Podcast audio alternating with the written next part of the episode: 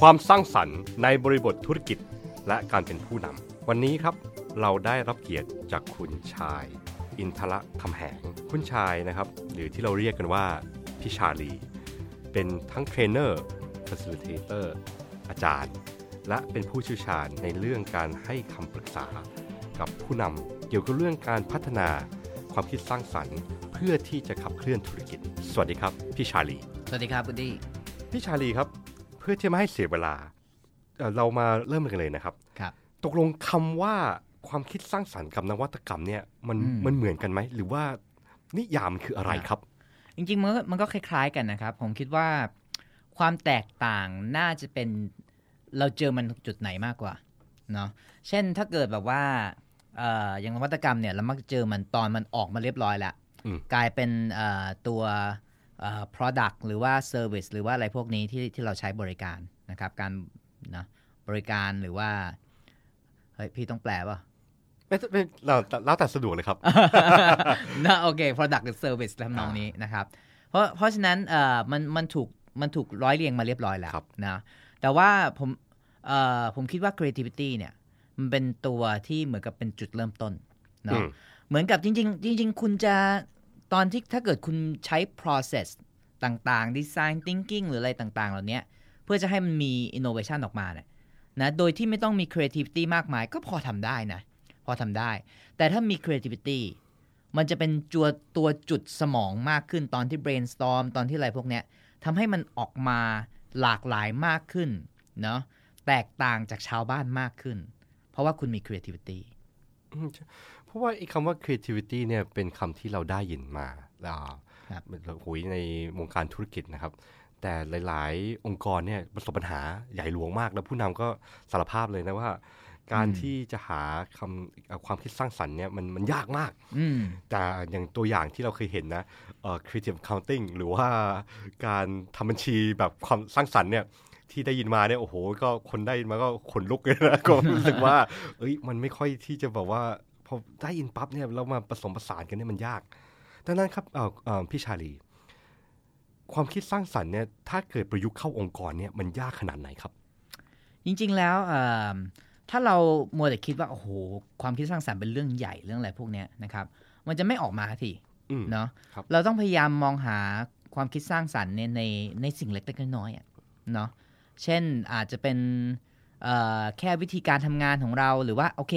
ตัวอย่างเช่น มีประชุมอย่างเงี้ยอืมครับเนาะประชุมแบบครีเอทีฟก็อาจจะทำได้เนาะแทนที่แบบว่านั่งกันหน้าสลอน แล้วก็แบบว่าฟังกันอย่างเดียวหรืออะไรพวกเนี้ยเอ่อประชุมครีเอทีฟอาจจะเป็นก่อนเริ่มต้นใช่ไหมมีเอ็กซ์ไซส์กันหน่อยอะไรอย่างเงี้ยนะหรือแบบว่าเอ่อเวลาจะถามคำถามปุ๊บโยนลูกบอลใครรับได้ก็คนนั้นตอบเลยอะไรทำนองนั้นมันมันได้อย่างนั้นอะคือ คือคุณจะใช้ creativity มันหาทางที่จะใช้ได้ตลอดเนาะ อย่าไปมัวแต่แบบว่าโอ้โหต้องเป็นของใหญ่ต้องออกมาเป็น product ต้องออกมาเป็นอะไรพวกนี้เสมอไปครับต้องอืมต้องพยายามใช้ในชีวิตประจำวันเล็กๆน้อยชีวิตประจำวันและสิ่งเริ่มจากสิ่งเล็ก ๆ เนาะๆใช่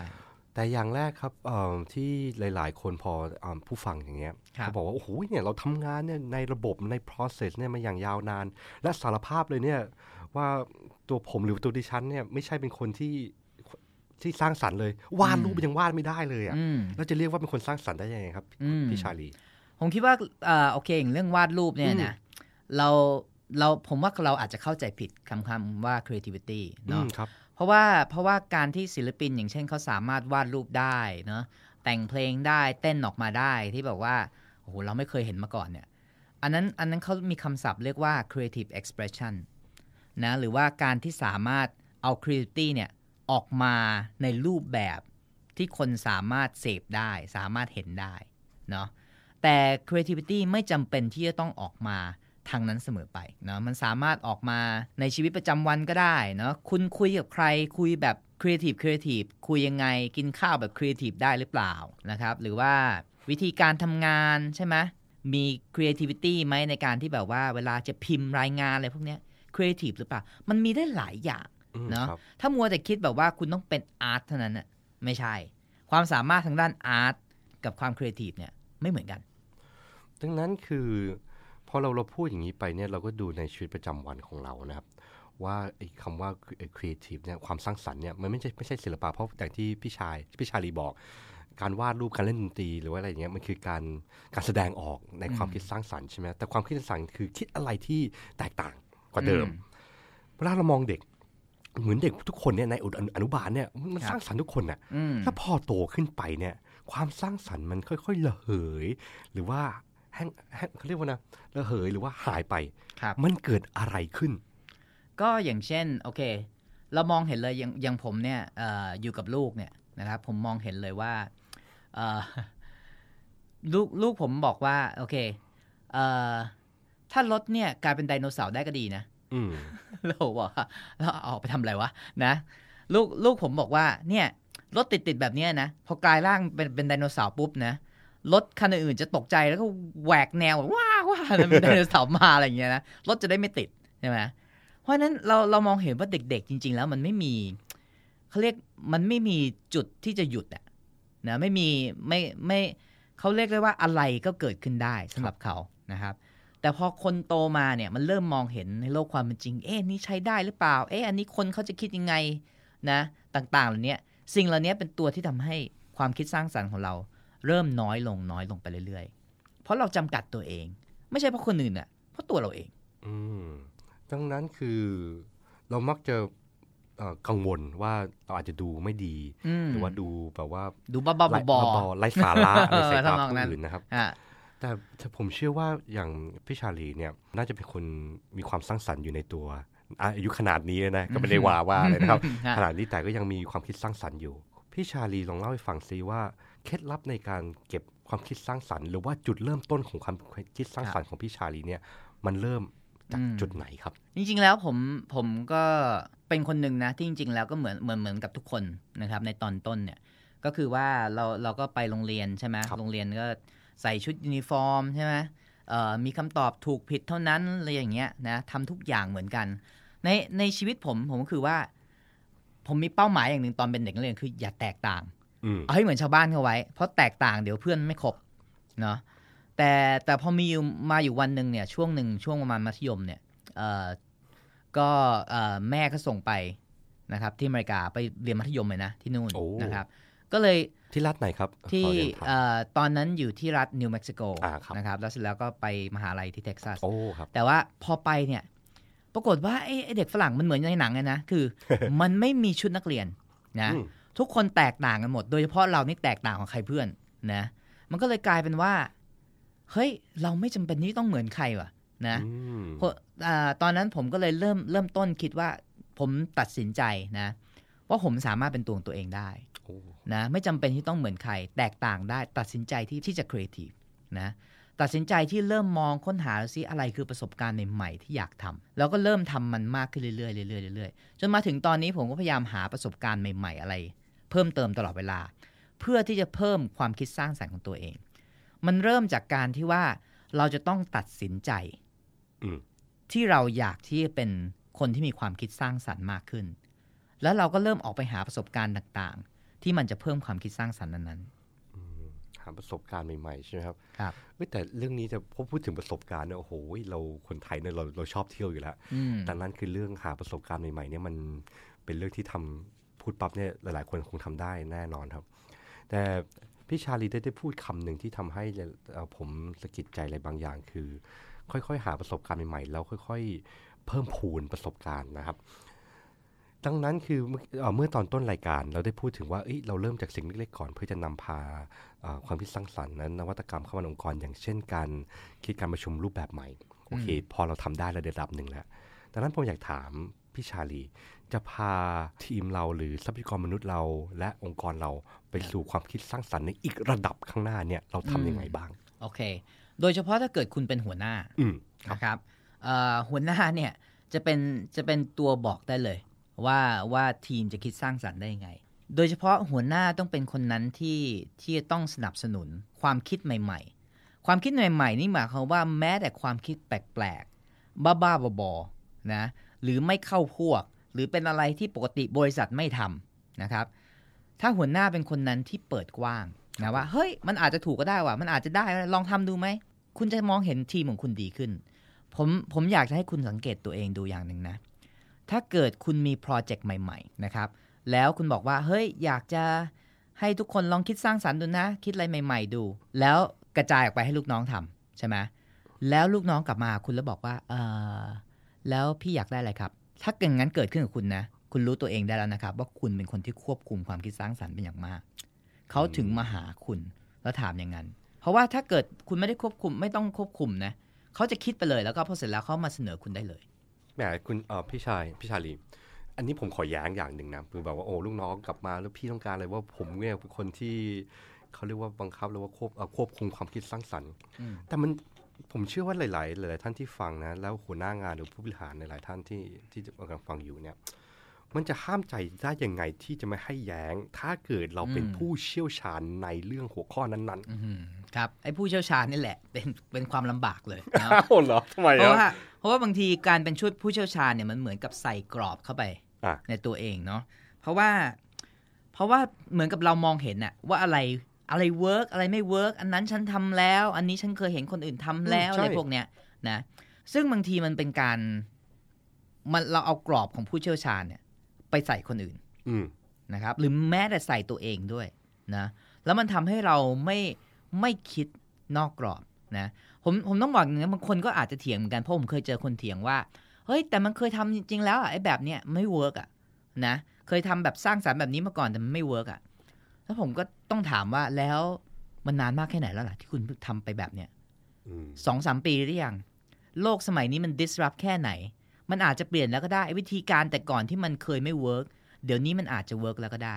เนาะแล้ววิธีเดิมๆที่คุณเคยใช้อยู่ คุณอาจจะต้องเปลี่ยนใหม่แล้วก็ได้ ไม่มีใครสามารถเป็น expert ได้นานดังนั้นคือต้องเปิดรับลองคิดอายอมยอมรับเปิดรับสิ่งใหม่ครับๆยอมรับสภาพแวดล้อมธุรกิจ มันโหดร้ายนะปัจจุบันนะครับอืมว่ามันมัน disrupt ครับโอเคดังนั้นคือเราเราก็ได้พูดถึงอย่างที่พี่ชาลีบอกนะครับ เราก็ค่อยๆเอ่อแบบว่าเดินขึ้นเหมือนขึ้นบันได เริ่มจากเล็กๆหาประสบการณ์ใหม่ๆเปิดอ่าเปิดรับทัศนคติและมุมมองใหม่ๆเอ่อ ต่อไปเรื่อยๆ เพื่อที่จะพาองค์กรเราทีมเราไปสู่ ความคิดสร้างสรรค์อีกระดับหนึ่ง ดังนั้นคือพออย่างแรกที่เออองค์กรในหลายองค์กรมักจะประสบความล้มเหลวในเรื่องความคิดสร้างสรรค์นะคือการคงอยู่ไว้มของความคิดสร้างสรรค์เนี่ยครับเราทำยังไงเพื่อจะให้ความคิดสร้างสรรค์เนี่ยอยู่กับองค์กร และเป็นทักษะของทรัพยากรมนุษย์ของเรา ไปอยู่กับองค์กรเป็นยาวๆนาน ให้นานที่สุดที่จะทำได้ครับ ผมผมคิดว่าไม่ว่าตอนนี้คุณเจมส์จะมีอยู่หรือเปล่านะตอนเนี้ยนะอันเนี้ยอันนี้อันนี้ไม่ว่าไม่ว่าจะเป็นไงก็แล้วแต่เนี่ยนะครับผมคิดว่าวัฒนธรรมองค์กรอืมครับนะมีส่วน หรือแม้แต่วัฒนธรรมทีมก็ได้ ในอืมทีมของคุณบางทีมันก็มีวัฒนธรรมสับเซตออกมาอีกนะครับ คุณคุณเปิดรับมากแค่ไหน เกี่ยวกับความคิดสร้างสรรค์ครับเนาะคุณคุณให้ลูกน้องคุณคิดนะหรือคนคนในบริษัท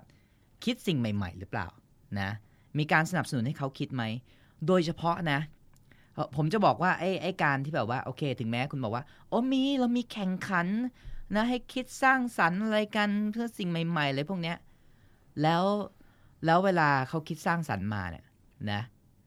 เขาเขาถูกเสนอไหมนะถูกถูกชมไหมนะถูกถูกให้คนอื่นมองเห็นไหมถึงไอเดียของเขา บางทีคนคิดสร้างสรรค์ไม่ได้ต้องการรางวัลหรืออะไรพวกนี้นะ แค่ต้องการให้คนมองเห็นว่าเขาคิดออกเท่านั้น โอเค คิดง่ายๆนะครับ อย่างตอนนี้บริษัทเรา SESC เนาะครับกำลังกำลังมีการเอ่อเขาเรียกว่าอะไรนะ ประกวดทำเสื้อเชิ้ตใหม่อืมนะทีเชิ้ตใหม่ครับนะครับ ก็เชื่อว่าคงจะมีออกมา 20-30 แบบเลยเนาะแล้วสุดท้ายก็จะเลือกแบบสุดท้ายนะอันอันที่คนชอบมากที่สุด แต่ไอ้ที่เหลือไอ้คนที่ส่งมา คนอื่นได้เห็นไหมอืม ก็ได้นำเสนอไหมว่าอันนี้เป็นความคิดของเขาได้อะไรพวกเนี้ยนะครับ บางทีเขาแค่อยากให้คนมองเห็นเท่านั้นเองนะถ้าเกิดคุณถ้าเกิดคุณให้เอ่อ value นะกับไอเดียต่างๆที่ออกมา ไม่ว่าคุณจะเอาไปใช้หรือไม่ คุณให้ value กับสิ่งนั้น คนจะเริ่มมองเห็นแล้วคนจะให้ไอเดียมากขึ้น ก็คือบอกว่าไอเดียดีไม่ดีชนะหรือไม่ชนะอืมไม่สำคัญ ไม่เกี่ยวฮะ แต่สิ่งสำคัญที่สุดก็คือการแสดงความประทับใจหรือ appreciation ใช่ไหมฮะใช่ของทุกไอเดียที่นำเสนอมา ดังนั้นพอฟังฟังๆไปนะครับ ความคิดสร้างสรรค์ creativity เนี่ยอ่าพี่ชาลีครับ มันถือว่าเป็นทักษะไหม มันเป็นสกิลไหมครับ เอ่อ จะว่าเป็นทักษะก็ใช่นะอืมนะครับ แต่เป็นทักษะที่ไม่ได้ที่ไม่ได้ถูกสร้างด้วยการแบบว่าเรียนรู้แบบปกติ อืมครับ ไม่ใช่การเรียนรู้แบบในห้องเรียนนะครับ ผมผมถ้าโอเค ถ้าเราจะบอกว่าคือไอ้ความคิดสร้างสรรค์เนี่ยมันมาใช้ตอนไหนที่มันทำให้เกิดผลนะมันอาจจะเป็นตอนที่แบบว่าโอเค คุณจะคิดนวัตกรรมครับออกมาเอิ่มซึ่งคุณจะต้องหาไอเดียที่เยอะๆ หลากหลายและใหม่ๆนะแต่ถ้าคุณไม่มี creativity คุณจะแบบว่าเออก็เจอแต่อันที่ธรรมดาธรรมดาอืมครัใช่บไหมทีนี้ถ้าคุณสามารถที่จะเจนไอเดียใหม่ ๆ ออกมาได้นะด้วยความรวดเร็วและใหม่ ๆ เยอะ ๆ เนี่ยนะครับ อันนั้นเราเราเรียกว่า creative fluency อ่าลองนะพูดให้มากขึ้นครับอ่านะครับ creative fluency ก็คือแบบว่า โอเค ถ้าอยู่ดีๆคนบอกว่านะ คนถามคุณว่า โอเคเอ่ออยากไปกินข้าวที่ที่เราไม่เคยไปมาก่อน อะ คิดใช่ไหมเออแล้วเราสามารถคิด เอ้ย นี่ไงเอ่อผัดไทยที่นะ ซอยตรงข้ามมันไม่เคยกินเลยหรืออะไรพวกเนี้ยนะครับ หรือว่า เฮ้ย หรือว่าเราไปซื้อเออของสตรีทฟู้ดแล้วก็มารวมๆกันไหมมากินกันไหมอืมครับอะไรทำนองเนี้ยนะครับ อันนั้นคือ creative fluency สามารถคิดได้อย่างรวดเร็วอืมว่องไวและมาเร็วๆใหม่ๆ ไม่เคยทำมาก่อนนะ ปัญหาคือคนคิดไม่ออกนั่นนะแหละนั่นคือปัญหานะครับพูดง่ายๆคือว่าถ้าเกิดคุณไม่มีไอ้ไอ้ไอ้ความคิดต่างๆอย่างเนี้ยอยู่ในหัวรอไว้อยู่นะพอถึงเวลาที่ต้องคิดนะ สายไปแล้วอืมนะครับ เพราะฉะนั้นสิ่งที่คุณควรจะต้องสร้างก็คือว่าคุณจะต้องเก็บไอ้ของครีเอทีฟต่างๆ เหล่านี้ ไว้ในหัวนะผมอ่านหนังสือเล่มหนึ่งนะครับอ่าจากเป็นเป็นเขาเรียกว่าเป็นทฤษฎีของดรโรเบิร์ตเอปสไตน์นะครับเกี่ยวกับ creativity ว่าคนเราเนี่ยมันจะต้องมีเขาเรียกว่า habit นะหรือนิสัยต่างๆ ในการสร้างความคิดสร้างสรรค์อืมครับนะครับ เช่นเอ่อบางครั้งคุณจะต้องออกไปข้างนอกบ้างนะไปที่ใหม่ ๆ บ้างที่ไม่เคยไปใช่ไหมเมื่อเจอของที่แบบว่า เฮ้ยน่าสนใจว่ะนะเอ่อ ไปตามห้างแล้วเจอดิสเพลย์ที่หน้าต่างที่แบบว่าไม่เคยเห็นมาก่อน ถ่ายรูปเอาไว้ เจอโฆษณาแปลกๆดีนะเอ่อเช่นถ้าเคยเห็นโฆษณาบนทางด่วนใช่ไหมเอ่อคนคนเอ่อกลัวจิ้งจก มักเป็นคนหน้าตาดีโอ้อย่างโหเงี้ยนะถ่ายรูปเอาไว้เนอะหรือแบบว่าอ่าเอ่อโฆษณาตามตามรถเมล์อะไรถ่ายรูปเอาไว้หรืออะไรพวกทำนองนี้นะครับอืมครับเอ่อหรือมีความคิดอะไรแวบในหัวนะจดเอาไว้ นะอันนั้นคืออันหนึ่งคุณต้อง capture มันเอาไว้ capture อืมความคิดสร้างสรรค์นี่คือนิสัยที่หนึ่งนะครับนิสัยที่สองคุณต้องออกไปหาของที่หลากหลาย ไปในที่คุณไม่เคยไปมาก่อนนะเขาเรียก broadening ก็คือแบบว่าไปพิพิธภัณฑ์บ้างนะไปเอ่ออะไรคุณเป็นคนไทยไม่เคยไปตลาดน้ำเลยไปตลาดน้ำซะอือืมมเป็นไง ไปเที่ยววัดที่แบบว่าคุณไม่เคยไปมาก่อนนะครับ หรือหรืออะไรทำนองเนี้ยที่คุณไม่เคยทำมาก่อน ไปขับรถ ไปในที่ที่คุณไม่เคยไปมาก่อน ปล่อยให้ตัวเองหลงบ้างอะไรบ้างมเพื่อเจอสิ่งใหม่ ๆ นะ อันนี้คือ broadening แล้วคุณก็เก็บสิ่งเหล่านี้ไว้ในหัวนะครับ หรือว่าเอ่อบางทีคุณจะต้องมี challenge บ้างกับตัวเองนะ บางทีลองดีไซน์อะไรใหม่ ๆ ดูสินะลองทำอะไรใหม่ ๆ ดูสิอย่างอย่างตัวผมเนี่ยตอนนี้ผมเริ่มที่จะทำเรื่องเกี่ยวกับงานไม้นะครับโอ้ยซึ่งซึ่งวูดดี้เป็นคนชอบทำงานไม้ใช่แล้วครับนะผมก็มาขอคำแนะนำจากคุณอ่าหลายครั้งเหมือนกันนะครับ ก็ทำทำอะไรที่ไม่เคยทำมาก่อน challenge ตัวเองบ้างนะครับอืมเอ่อมีคนบอกว่า เฮ้ย เดี๋ยวจะต้องเอิ่มเอ่อมีงานอีเวนต์ว่ะแล้วก็ต้องมีมีตัวสูจิบัตรอย่างเงี้ยใช่ไหมเอออยากได้อะไรที่ครีเอทีฟหน่อย คุณควรจะเป็นคนนั้นที่ยกมือแล้วบอกว่า เฮ้ย เดี๋ยวผมลองทำให้เองใช่ไหมลองทำใหม่ๆ มี skill ใหม่ๆ ในการทำนะครับ อันนั้นเขาเรียก challenging นะ แล้วสุดท้าย skill สุดท้ายก็เรียก surrounding นะเอ่อรอบ ล้อมรอบตัวเองด้วยของครีเอทีฟเอาไว้นะอาจจะมีโปสเตอร์อะไรแปลกๆ มีของเล่นมีอะไรอยู่ในโต๊ะต่างๆ มากมายเนาะให้ตัวเองล้อมรอบด้วยสิ่งที่ครีเอทีฟเมื่อมีคุณมีสิ่งเหล่านี้คุณเก็บเก็บเก็บเก็บเก็บไว้ในหัวนะแล้วเสร็จแล้วพอถึงเวลาเนี่ยมันล้วงออกมาได้เลยอืมนะมันจะล้วงออกมาได้เร็วขึ้น เพราะในสมองเราเนี่ยอะไรที่มันน่าสนใจนะมันจะถูกเก็บเอาไว้ แล้วโดยเฉพาะถ้าคุณมีการจดมีการถ่ายบันทึกเสียงอะไรพวกเนี้ยนะยิ่งดีเลยนะครับมันจะถูกเก็บเอาไว้เพราะถึงเวลาเนี่ยคุณถึงเห็นว่าคนครีเอทีฟทำไมมันคิดได้เร็วจังวะ มันไม่ใช่เพราะมันคิดตอนนั้น มันเอามาจากข้างไหนมันแล้ว ไม่รู้ในหัวที่มันเคยเจอมาก่อนแล้วล้วงออกมาอืมนะครับคลังของความคิดสร้างสรรค์คลังของความคิดสร้างสรรค์โอ้เยี่ยมคุณต้องบิวตรงนั้นก่อนครับถ้าคุณไม่ได้บิวนะ ถึงเวลาคุณจะใช้นะ สายไปแล้ว จริง มันคืออย่างที่พี่ชาลีบอกนะผมได้จับใจความเลยนะครับ ของการสนทนาครั้งนี้นะครับ คือความคิดสร้างสรรค์นะมันอยู่ข้างนอกเนี่ยมันอยู่รอบตัวเราอืมแต่ขอครับให้ออกไปไขว่คว้าเพื่อที่จะเปิดเอ่อโลกทัศน์เพื่อจะเปิดทัศนคติ เออประมาณนี้ใช่ไหมครับค่ะแหมน่าเสียดายเราน่าจะมีเวลามากกว่านี้นิดนึงครับนะครับอ่ามันก็ช่วงท้ายของรายการแล้วนะครับ พี่ชาลีครับ มีอะไรทิ้งท้ายไหมครับ ก่อนที่เราจะจบครับครับ ก็ถ้าเกิดใครนะครับที่คิดว่าอยากจะให้ตัวเองครีเอทีฟมากกว่านี้นะอาจจะคิดว่าตัวเองครีเอทีฟไม่พอคิดอะไรไม่ค่อยออกครับนะเอ่อ สิ่งแรกเลย ผมคิดว่าคุณควรถ้าเกิดคุณอยากที่จะครีเอทีฟนะ ผมเชื่อว่าใครๆก็ครีเอทีฟได้เอ่อถ้าคุณบิวมันได้ครับผมอย่างแรกก็คือคุณจะต้องตัดสินใจว่าจะเป็นคนที่ครีเอทีฟอืมนะครับแล้วเมื่อคุณตัดสินใจแล้วออกไปหาสิ่งใหม่ ๆ รอบตัวบ้างอืมครับทำอะไรที่ไม่เคยทำบ้างเนาะเออคุณไปหาหมอฟันอย่างเงี้ยแทนที่รอหมอฟันแล้วก็ดูแต่ Facebook หรือว่าอะไรพวกเนี้ยนะ ลองดูดูหน่อยสิไอ้ไอ้นิตยสารที่หมอฟันวางเอาไว้อะอืมครับเออมีอะไรบ้าง เปิดดูหน่อยสิคุณอาจจะเจออะไรที่คุณไม่เคยเจอมาก่อนก็ได้อืมเออนะครับ ไปตัดผมอะไรพวกเนี้ยนะครับ หาทางใหม่ไปไปเอ่อไปที่ทำงานบ้างอะไรบ้าง ไปในที่ที่คุณไม่เคยไป capture อะไรมันไว้ challenge ตัวเองเอาไว้ทำอะไรสิ่งใหม่ๆอืมนะพูดง่ายๆคุณต้องออกไปสำรวจโลกนอกเยี่ยมนะครับ อย่าทำแต่สิ่งเดิมๆ แล้วเก็บสิ่งนี้ไว้ในหัวนะ แล้วคุณจะเริ่มมองเห็นตัวเองนะ คุณทำอย่างนี้ไปประมาณเป็นเดือน เป็นปี แล้วคุณจะเริ่มมองเห็นว่า เฮ้ย ฉันคิดอะไรใหม่ ๆ ได้ไวขึ้นว่ะอืมโอ้โหครับ ขอบคุณพี่ชาลีมากนะครับสำหรับเกร็ดความรู้ทิปเล็กๆน้อยๆนะครับ ที่ครับส่งพลังครับเกี่ยวกับเรื่องนำพาความคิดสร้างสรรค์เข้ามาในสู่ตัวเราและองค์กรทีมของเรานะครับผมนะครับ หวังว่าเราจะได้เจอกันครั้งต่อไปนะครับ แล้วเราก็จะพูดให้มันยาวขึ้นและมากขึ้นและดำดึงลึกขึ้นไปเกี่ยวกับเรื่องความคิดสร้างสรรค์และนวัตกรรมครับขอบคุณพี่ชาลีมากครับขอบคุณมากครับคุณได้ฟัง Lead by Design Podcast โดย SEAC Contextualized Solution สำหรับข้อมูลเพิ่มเติม และดาวน์โหลดเนื้อหา ไปที่ seasiacenter.com/cs